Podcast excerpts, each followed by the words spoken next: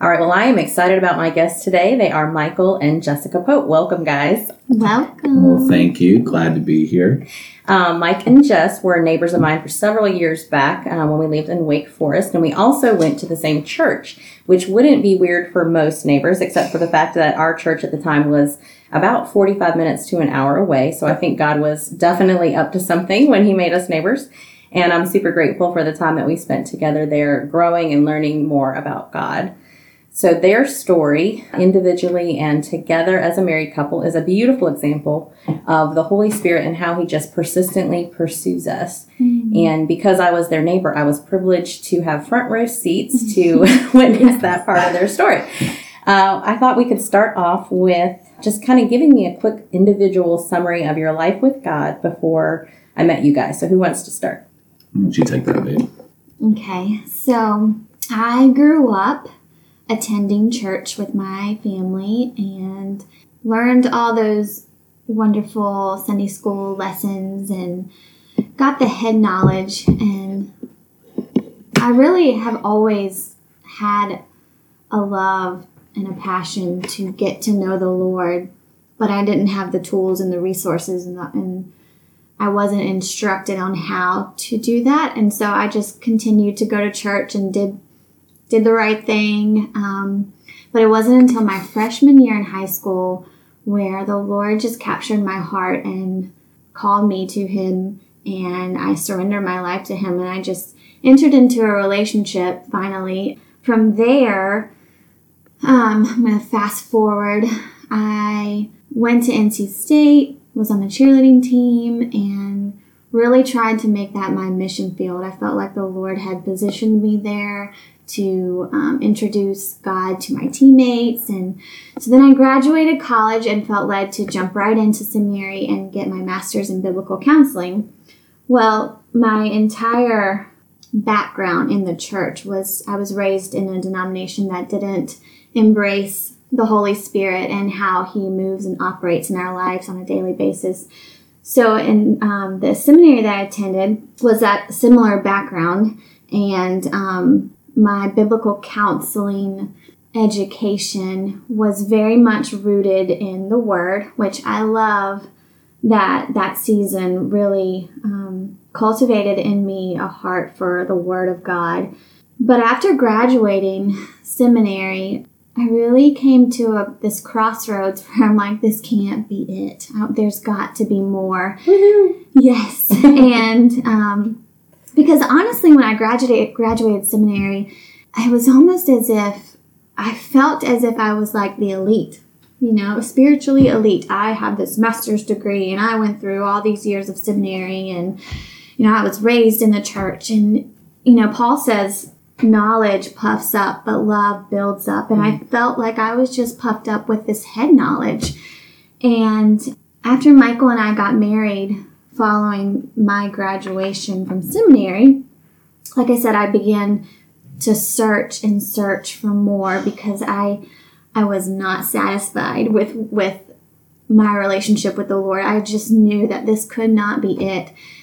And so after getting married, there was a season of five months where I wasn't working and I didn't have children. All I had was a dog and a husband. And so I wake up each morning and um, for those five months, I would make sure the house was clean and food was on the table when my husband came home from work. But in between those two duties, like I sought the Lord like I never had before.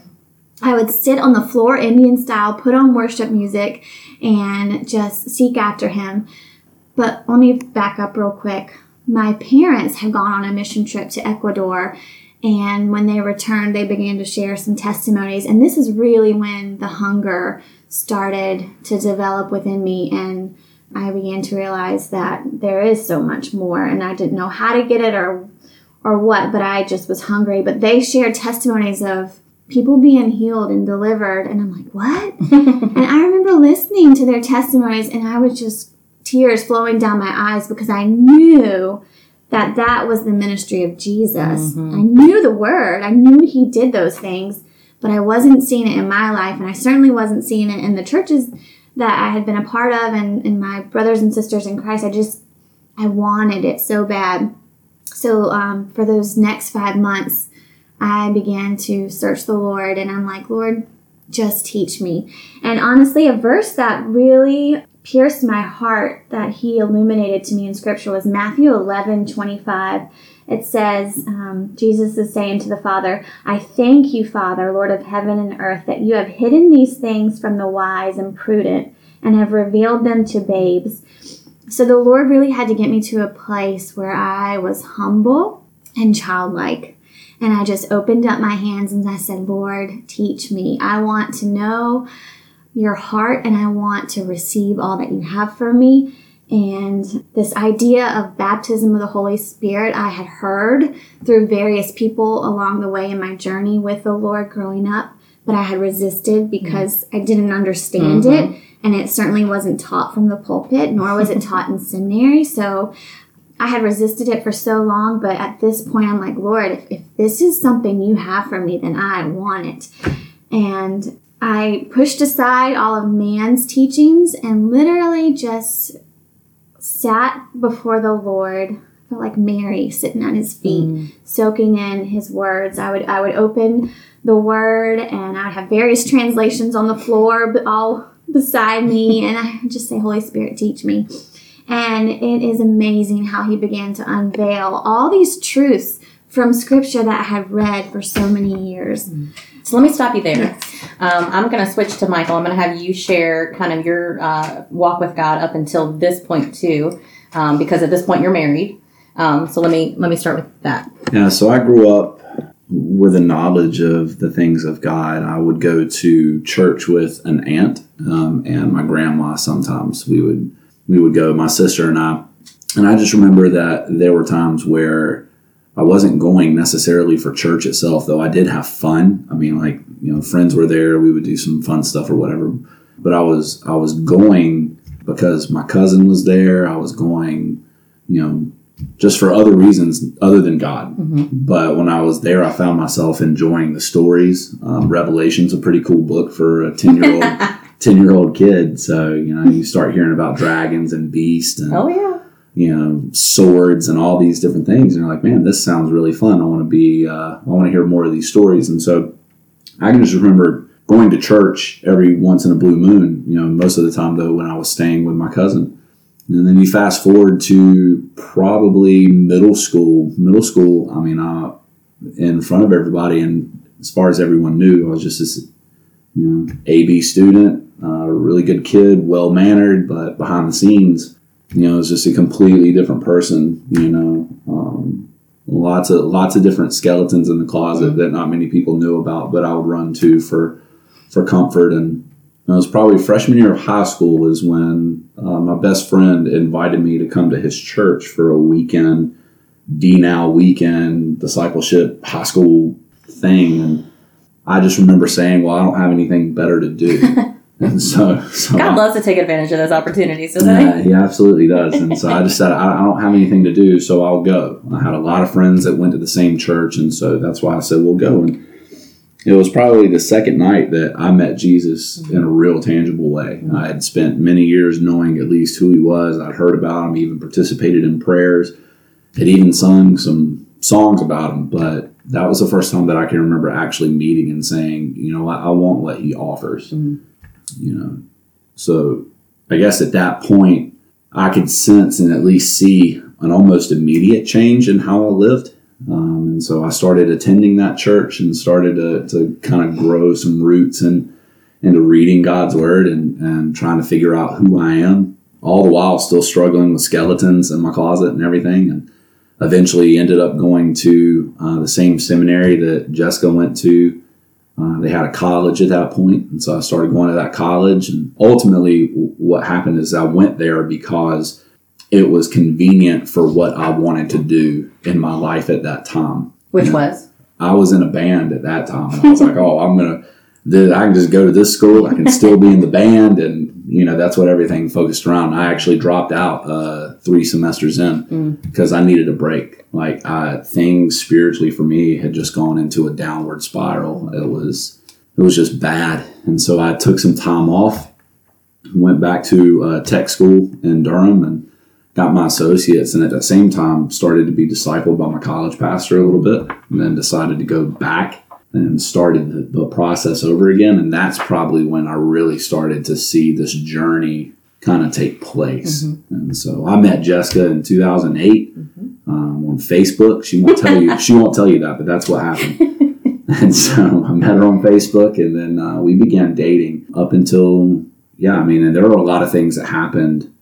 Uh, just with our relationship in those two and a half years before we got married. But eventually we got married, and our first job was over at a church in Reidsville, North Carolina. And it was there in Reidsville that she began to at least go into this seeking out of Holy Spirit and, and who He is. And it wasn't, it didn't cause any tension or anything at that point in our marriage. Um, it wasn't until we got back to Wake Forest that things started to get to a, I don't know how to say it, but get to a point to where things started to, we started to clash a little bit, whatever. But yeah, that's, that was me. Started playing guitar when I was a junior in high school. That's that's another testimony in of itself, and um, started doing worship and things like that, which is kind of what brought us into.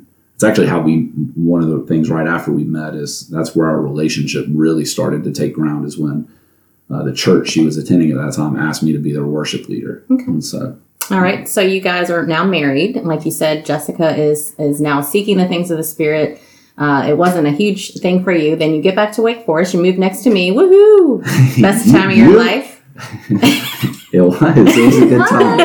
It was a good time. That was our first home. That was like our first purchased home, and you know a lot of things happened there. So. All right. So why don't you explain a little bit about what that was like with um, you? Kind of two two different places, a little bit with what God was doing in your life.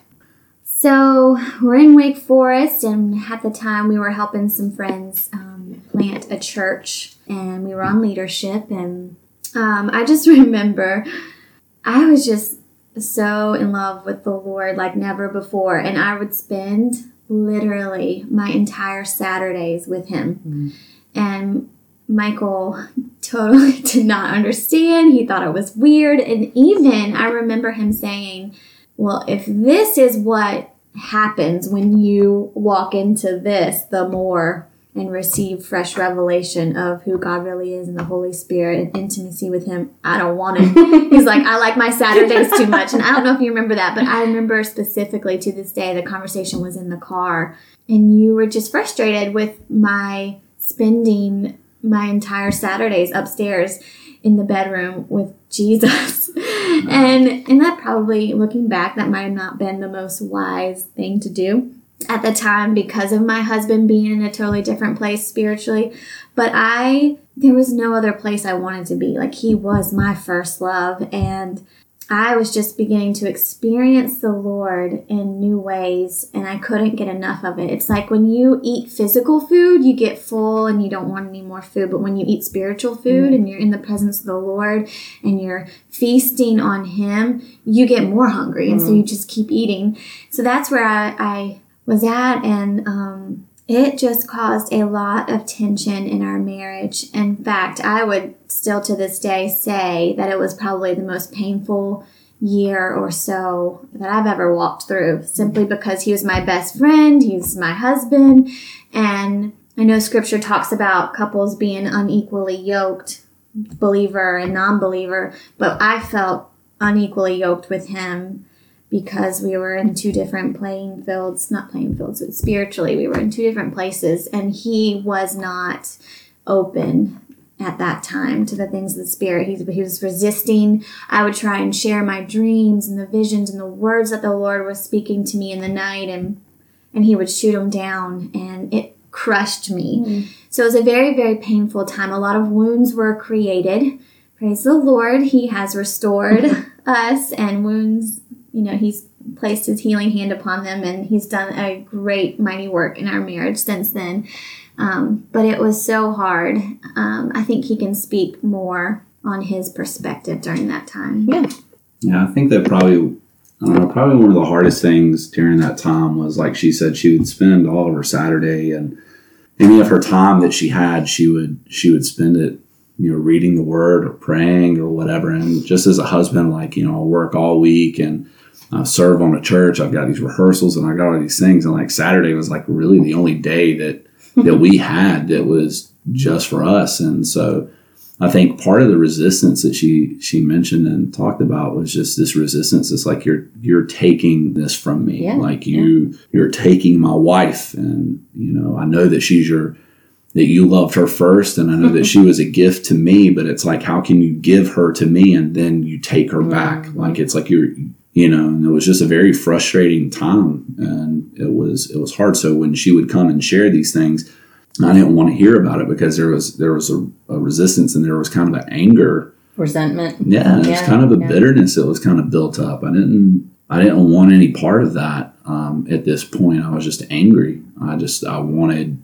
I wanted that time with her. I wanted that time to be able to sit down and and talk and and whatever. And know, granted, there was some selfishness on my part. I, we've already acknowledged because easily we could have talked about what God's doing in her life and what what she's learning, but because of the subject matter and how I was already feeling Yeah, to what was taking place, I, that's not what I wanted our conversation to be about. hmm And so that was uh, it was very challenging. I mean, it was a very challenging time, you know, considering that we, like she said, we were planting a church, and so I was on staff with that church, and I felt like I was riding the fence. I felt like I had one foot in this camp and one foot in the other camp, and I felt like I was being split. hmm You know, it's my wife and my best friend. I have to support her. hmm No, I mean, I may not agree with everything or whatever, but I have to, like, I have to support her. But at the same time, I have been called and have responsibilities that I have to maintain. And there are certain things that I have to walk in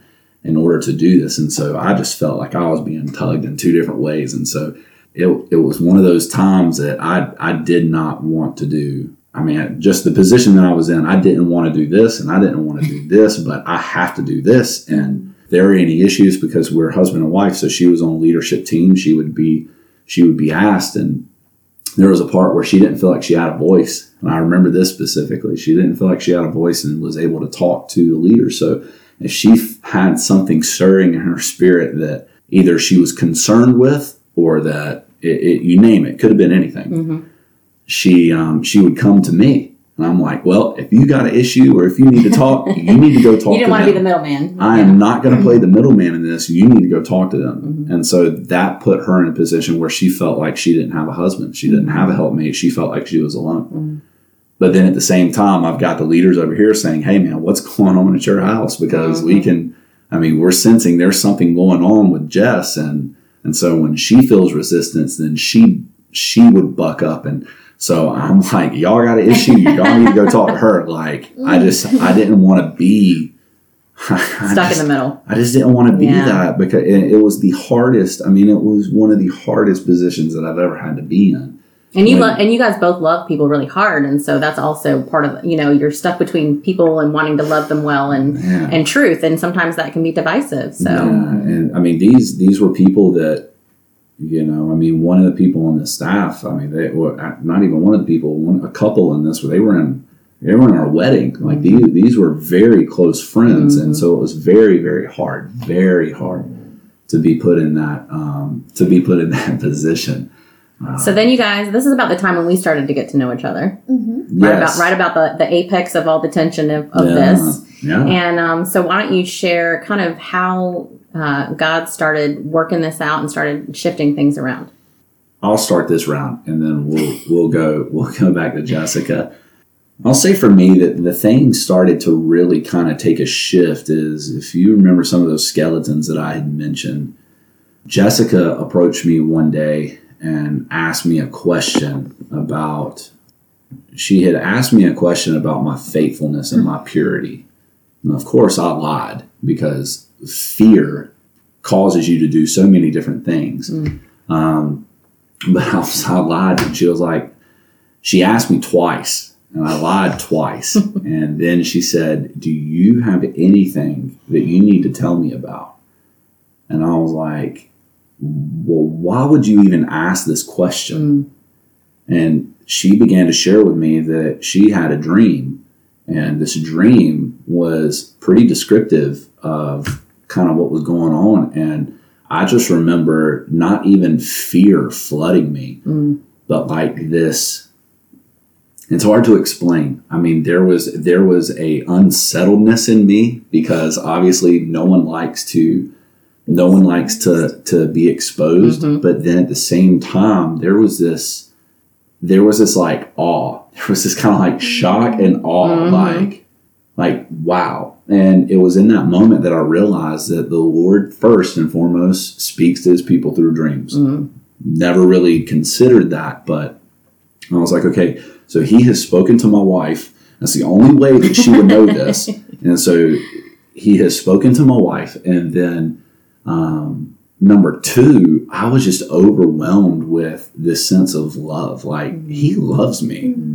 Like, that God loves me. Like, he didn't share this with her because he is trying to harm me. He shared this with her because he loves me Mm. then he's trying to create this oneness in this marriage and this and so that i just remember being like really happy about that and i remember we probably went outside and we had a deck at our townhouse and if you remember and we i think we sat out there for probably two hours or three hours and just talked like and it was nice. I mean i mm-hmm. enjoyed it. Like it was but it was a, it was one of those moments that like well I might not be as resistant to this as, as I thought. I had grown up in circles where, you know, the the catchphrase open but cautious concerning things of Holy Spirit Mm. was rampant. And so it was like everybody would say it, but I realized for me it was just a cover. Mm. Like it was just a crutch. Like I'm not open. I'm just don't want to deal with it. Yeah. And so I'm open, but I'm really cautious. So I'm just going to keep it at arm's distance. And Mm.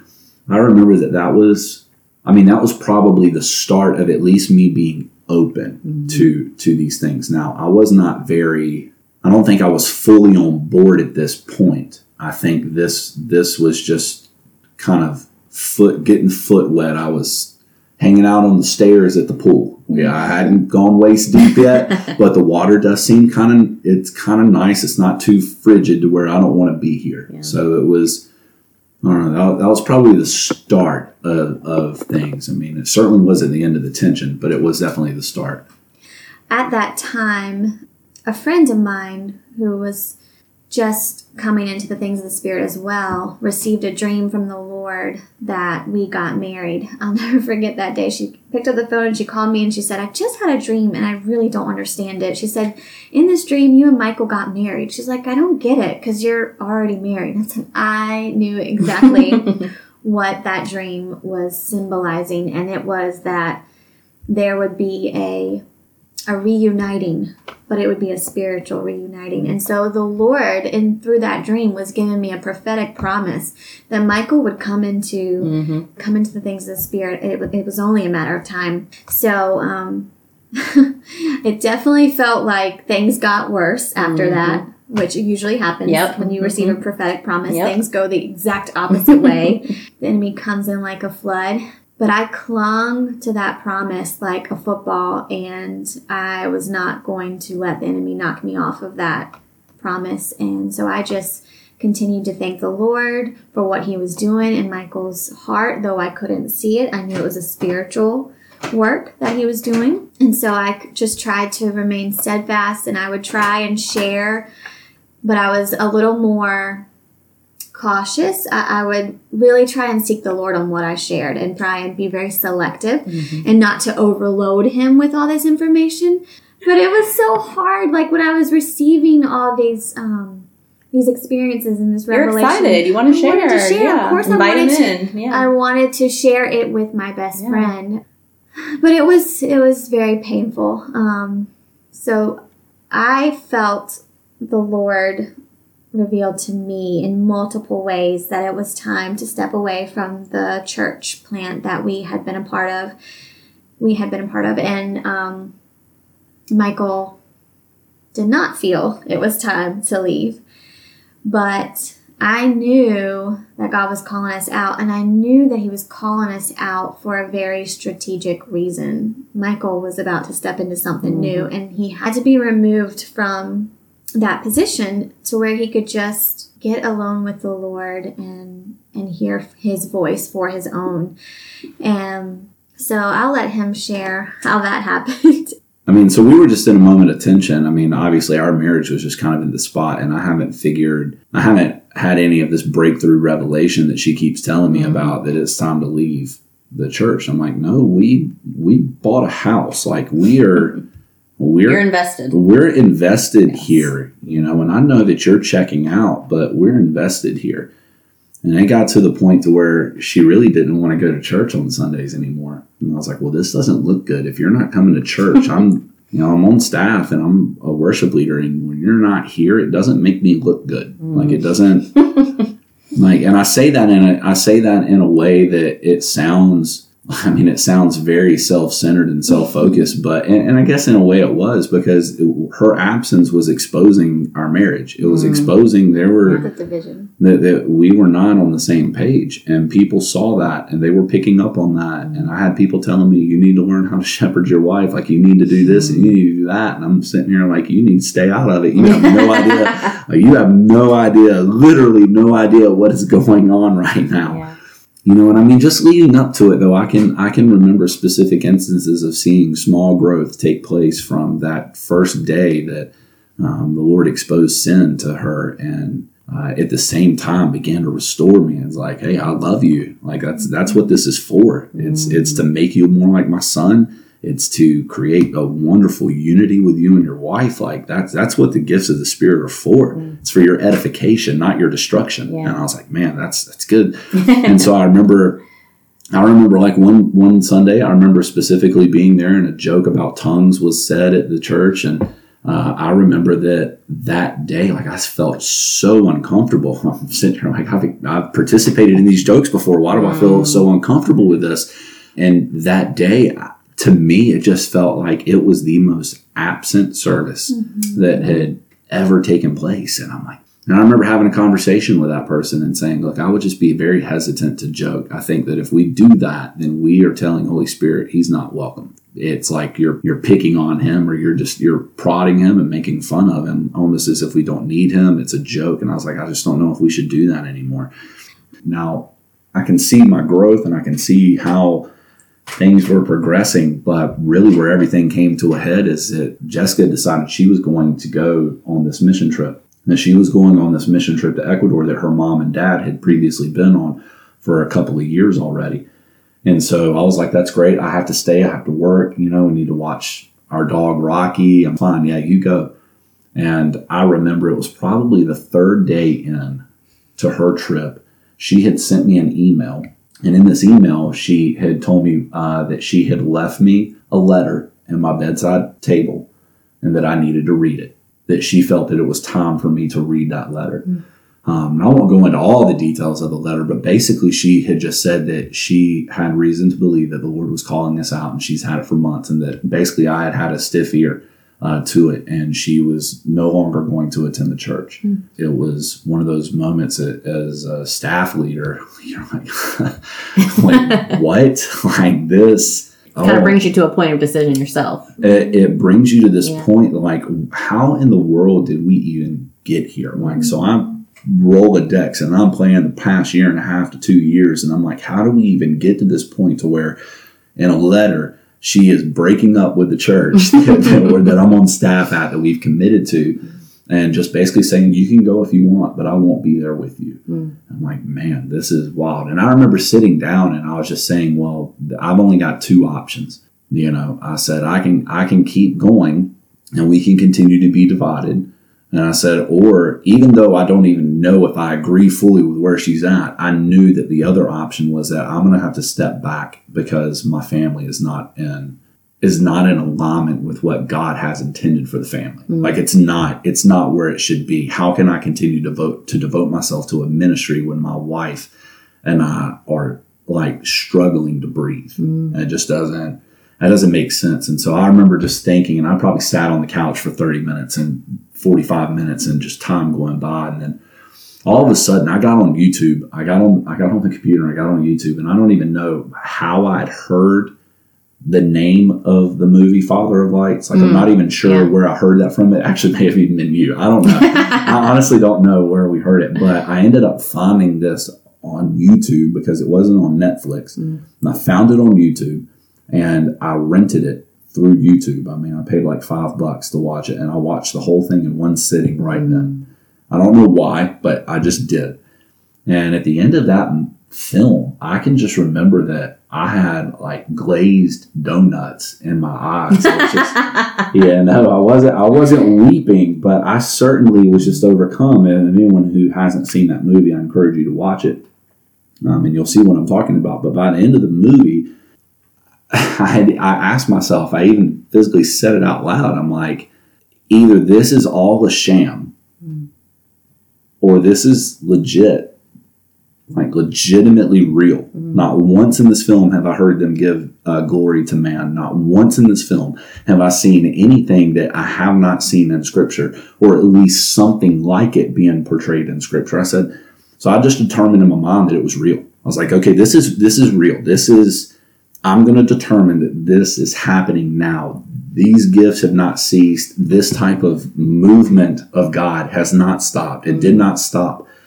And so I got back, I got back on the internet and I sent her an email and I just said, listen, you don't have to explain anything to me anymore right now. I said, we just need to talk when you get home. I said, I need to know why you think it's time for us to leave. And so I said, but I love you. Continue to do ministry, do your thing, and you know I'll, I'll see you. You know when you get back. Um, you know went and picked her up from the airport, and we went and got a burger because she was craving a burger. and then on the way home from Brier Creek area, um, it was about a thirty to thirty-five minute drive.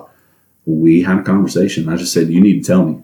I mean, you need to tell me why you believe it's time for us to to go." I don't know. Is that? I mean, is that something that you want to share? Those? I mean, I don't think it's relevant mm-hmm. per se. Like, what were your emotions like when you wrote that letter? I haven't even asked you. like, I've never even asked you like what what prompted you to write that. Or, Well, I just think it's funny. I'm remembering I, I used multicolored markers to make it more gentle. not that the not that the words on the page were harsh, but just that I knew that this was going to rock his world. Mm. But I just want to say that it was pretty miraculous how things turned around so quickly. I did not anticipate the Lord softening his heart and moving and stirring upon his heart. So I anticipated him picking me up from the airport and us getting in a very heated discussion on the mm-hmm. way home, but it was nothing of the sort. It was pretty amazing.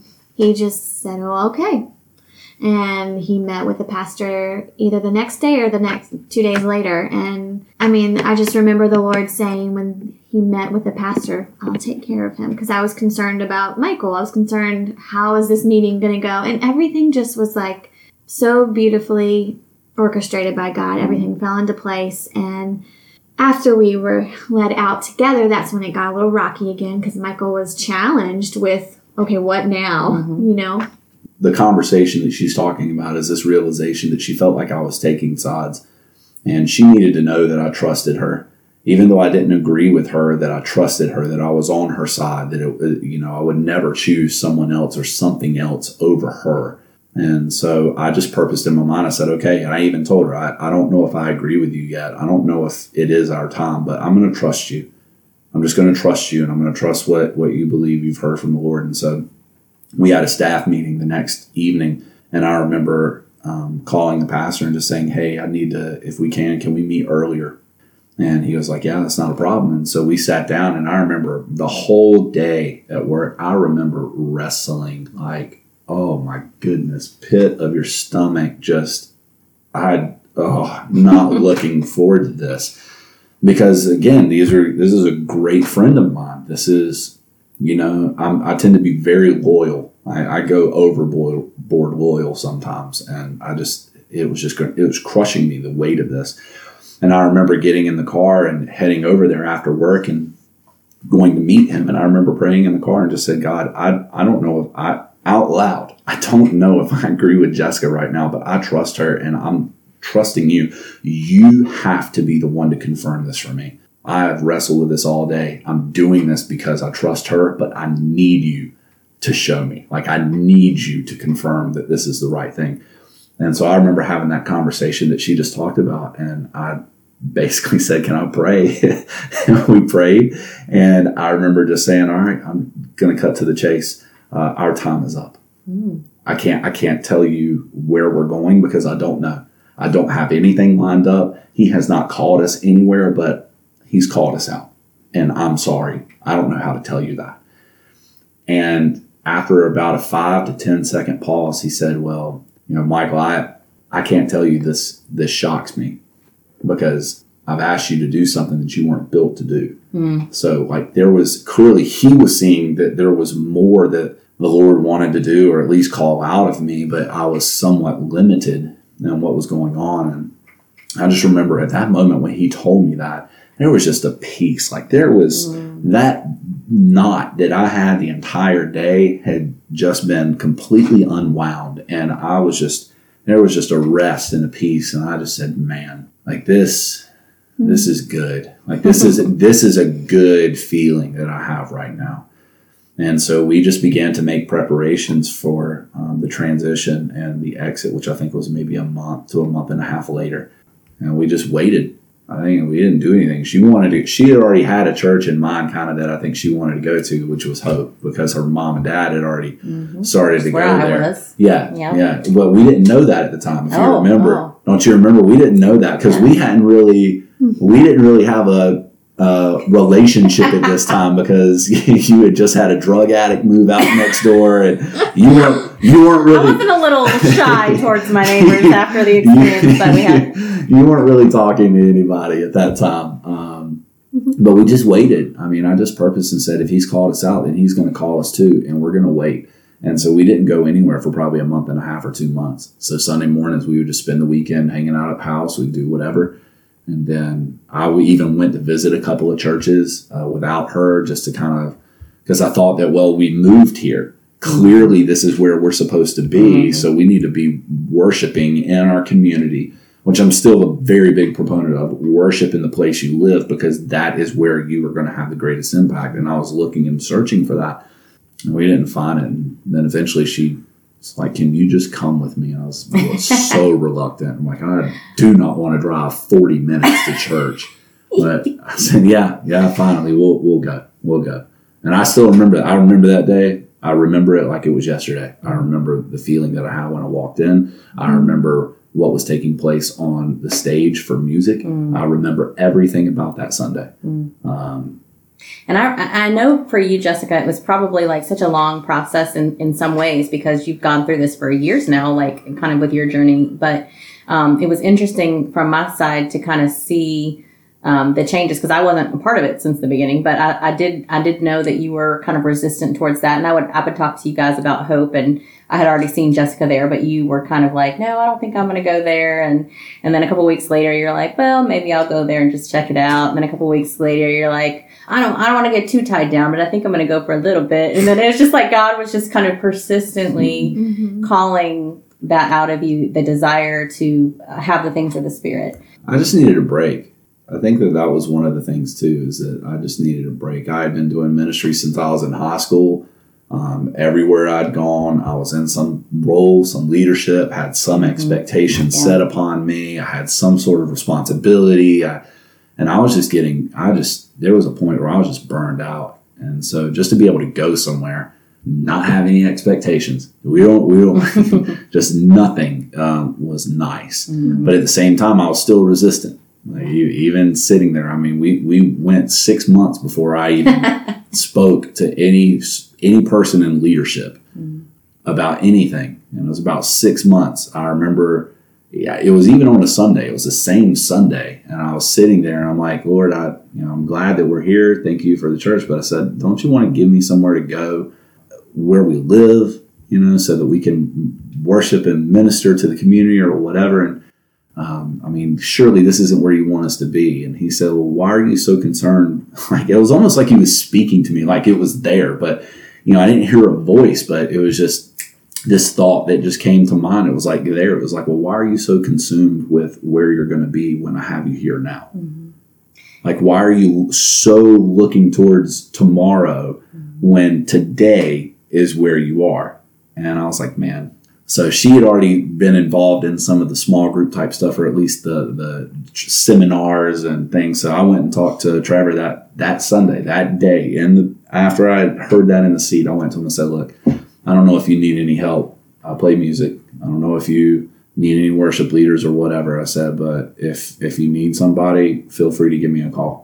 Um, and I was it was probably within the next like two weeks that, Mhm. that I was on that I was on the platform and leading, Mhm. leading, which is unheard of. No one Not only, yeah, not only leading, but like, I mean, I remember you going kind of into spontaneous worship and stuff that that it didn't seem like that was what you were used to in the past. Like, kind of taking extra steps of faith and and even watching you. Like, I remember when you guys um, for Halloween. Uh, you guys had a table set outside with candy and, and apple cider and a, a sign that said prayer.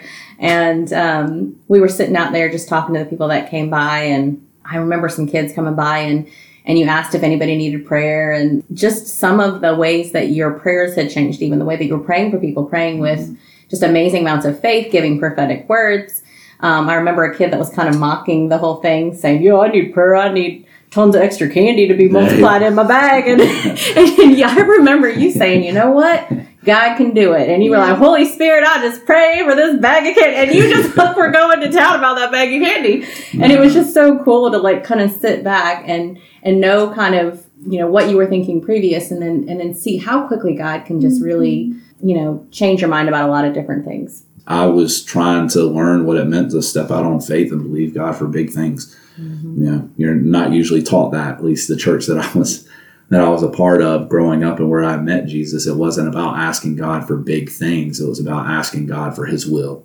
You know, it's just you know whatever your will is, we'll do it. You know, they're mm-hmm. not actually making a request. Mm. And now I remember that kid. I think he wanted he. I think I think he wanted like one, two bags of candy or two pillowcases. He had a pillowcase and wanted like two. He, he wanted two pillowcases, and I think I think my prayer was that he would just get home and when he dumps out this candy, it would just keep coming. Yep. It would just keep Like a clown car. Yep, it would just keep falling. and yeah, I remember that. It, was- it just makes you laugh. Well, I was just gonna say, um, not to totally change the subject, but I remember one of the conversations that we had in the midst of the intensity and heat. Michael said, "You're just not the same woman I married." Mm. And part of me was extremely hurt by that comment, but the other part is was like, well, I'm not. Mhm. The Lord has radically transformed me. And I honestly felt more born again through this revelation and through the baptism than I did when I was born again as a freshman in high school. Mm. So Michael would even say, I don't want to speak for you, Michael, but I remember you saying that you couldn't deny what God was doing in my life. I mean, it was so obvious. And I'm not boasting, I'm just boasting in the Holy Spirit and how He transforms. Mm. I was not the same woman. Um, there was a boldness that had arisen, and there was just just a radical change. I know that I didn't walk it out totally. Looking back, I, I wish I had been counseled to love. I wish I had been counseled to love my husband through that, and I wish I had been counseled to love my brothers and sisters in the faith who hadn't come to that revelation of who the Holy Spirit is and how we can know Him into and know the Lord intimately through the Holy Spirit, who is the Lord. So I just I wish, looking back, that I had learned to love them, and even I recall the Lord giving me that verse in the night, First Corinthians 13. Mm. Love, Jessica, you need to love. So there again, it's like knowledge puffs puffs up, Mhm. revelation puffs up. But um, it was a different puffed upness, I guess you could say. I, I was just so excited and passionate about God. It was a fire. Mm. And I wanted everybody to know it. And if you didn't know it and you resisted it when I shared it, I was like, how, How can you do dare this? you? Yeah. So, um, So for the, the the last few minutes, why don't you guys share kind of, you know, you guys have now both fully embraced the Holy Spirit. You're hearing His voice. You're learning to walk in His ways. You're you're trying to figure out what the more means and and the extent of that in your lives. So kind of sum up like the last few years and how that's been. Well, one thing that sticks out is when I sought the Lord those five months shortly after we got married, and I and I received revelation of who He is more so than all those years of seminary and beyond. It didn't stop there. He's he continues to tell me, Jessica, I have more for you. There is more for you. I want more for you. And over and over and over, there's more. Always there's more. And I love that about the abundant life in the kingdom that there's no end to the more. It mm. never stops. It's always the beginning. So for me, I just continue to pursue the Lord and make the secret place. I think the secret place has been key for me in my journey with the Lord is is developing that intimacy early in the mornings before the rush of the day and the demands of the day begin. Um, just seeking the heart of the Father, reading His Word, and Holy Spirit just illuminating new truths. And so over the past year since our little one was born, I've had more of a down season again to where I can, where the Lord has just been pouring into me. Um, he's begun to unveil my destiny. And so here again, he's given me another prophetic promise that I'm running with and holding tightly to and waiting for his release and commission. So I am really in a time of training and preparation and just trying to be a faithful steward with um, this season and the prophetic promise that he's given me and just just trying to seek his face and he keeps telling me step out of the boat. So I'm at a place where he was calling me to activate my faith. That the intimacy is there and I just need to maintain that. And now he's calling me to, okay, Jessica, your faith is dead or useless without action. So that's where I'm at. That doesn't really speak to us as a couple, but that's me individually. When we had spoken to April about doing this a couple of days ago or a night ago or whatever, like what's one thing that you wish that you knew about Holy Spirit before? Like if, if you could look back and tell your younger self something when you met Jesus, like what would that be? Like what what is it that you wish you knew then? So the one thing that stands out is just knowing that you can hear the Lord and His voice word for word, and He does not only speak through Scripture. Um, growing up and all my life, I have been taught that He speaks through the Word, and while that is true, it's He's not limited to the Word. There is logos and there is rhema, and rhema is the spoken word of God, and He's never going to speak anything that's contrary to what we read in Scripture. But for me, I'd always thought that that was the only way He communicated. But now I'm hearing Him in my ear whispering. Hmm. I'm hearing him through dreams and visions and and that has really been the one thing that has totally transformed my idea of God and, and my heart for him. It's it's cultivated a hunger and a passion and like I shared the example the other night when I was praying about whether or not to marry Michael, whether or not this was the man that the Lord had for me, I remember telling my best girlfriend at the time, like, just wish that, that God would speak to us today like he did Israel through the prophets. And little did I know that he does and he will and he loves to. And so for me, that's been the biggest blessing is to learn that, that he does not speak in one way and not just through the scriptures. Hmm. I think where I'm at now, I'm, I'm certainly not in a place of resistance. I'm actually, I'm actually in a place of uh, with open hands. I want to know. I want to hear. Um, not only that, I, I enjoy being used. So when I teach people now about the Holy Spirit, which which is funny, when I teach when I teach people about Holy Spirit, one of the one of the main questions, or at least the illustrations that I use, is you know you you think about a person and uh, who comes and brings a gift to someone and if the person receives the gift, which do they value more? Do they do they value the relationship with the giver, or do they value the gift? Mm. And it's it's interesting to hear what people say because oftentimes that's going to reveal uh, what a person thinks about the father and i've even had some people tell me that well i mean the gift like i mean the gift is that's the whole reason you get the gift is the it's it's the important thing and i'm like yeah but if you get the gift you're missing out on the relationship with the giver mm. you know if that if that's what your focus is is on the gift then you have completely shut off the relationship when the gift is actually just an extension of the relationship it's just a it's just a hey I love you. And because we have this relationship, I want you to have this. Uh, and so I use that when talking about the gifts of the Spirit. I've enjoyed just trying to understand that my ability to be used and whatever comes from uh, my relationship with God mm-hmm. and just my identity, who I am. So I'm a son, like I'm a son of the King. And because I'm a son of the King, He gives me all the benefits of, of sonship. Yeah, so I get all of these things. I can be used by God to do a number of different things. I think for me, one of the things that would be helpful for people is to know that there aren't limitations to Holy Spirit. The only limits that He has are the ones that we place on Him. Like it's knowing that He has a desire to to work. I mean, the Spirit will always glorify the Son, and the Son will always glorify the Father. Um, that that's just how it how it goes. And so, not to be fearful of what could take place. I mean, you know, growing up, we just we were in we were in places that it almost seemed they were fearful of what would take place because they had seen abuses. Um, but abuses of one thing doesn't mean that it has to ruin and, and completely remove it. And so, learning that learn just seeing limitations lifted is something that I think would be helpful. Do you want Focus to on the pray, or relationship. do you want me to? Um, do you want to pray? She wants one of us or both of us to pray. Well, well, I'll do what you normally do to me. You can pray, and if I feel like I'm, I, I should, then I will at the end.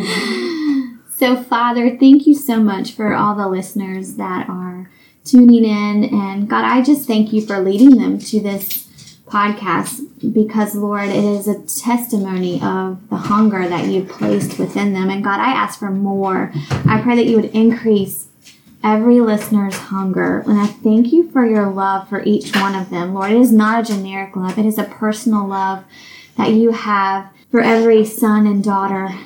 And um, I specifically want to pray for revelation knowledge that as your people begin to seek after your heart and read your word, um, Lord, I pray that they would receive revelation knowledge of who you are and that they would be able to comprehend with all the saints how wide and long and, and deep and wide your love is for them, that they would experience it, that it would not just be intellectual knowledge, but it would become an experience and it would draw them closer to you. I thank you, Lord, that when we draw near to you, you draw near to us. And you say in your word, it's a promise that if we seek you with all of our heart, you will be found by us. So, Lord, I thank you that every listener who is seeking you with all of their heart will find you.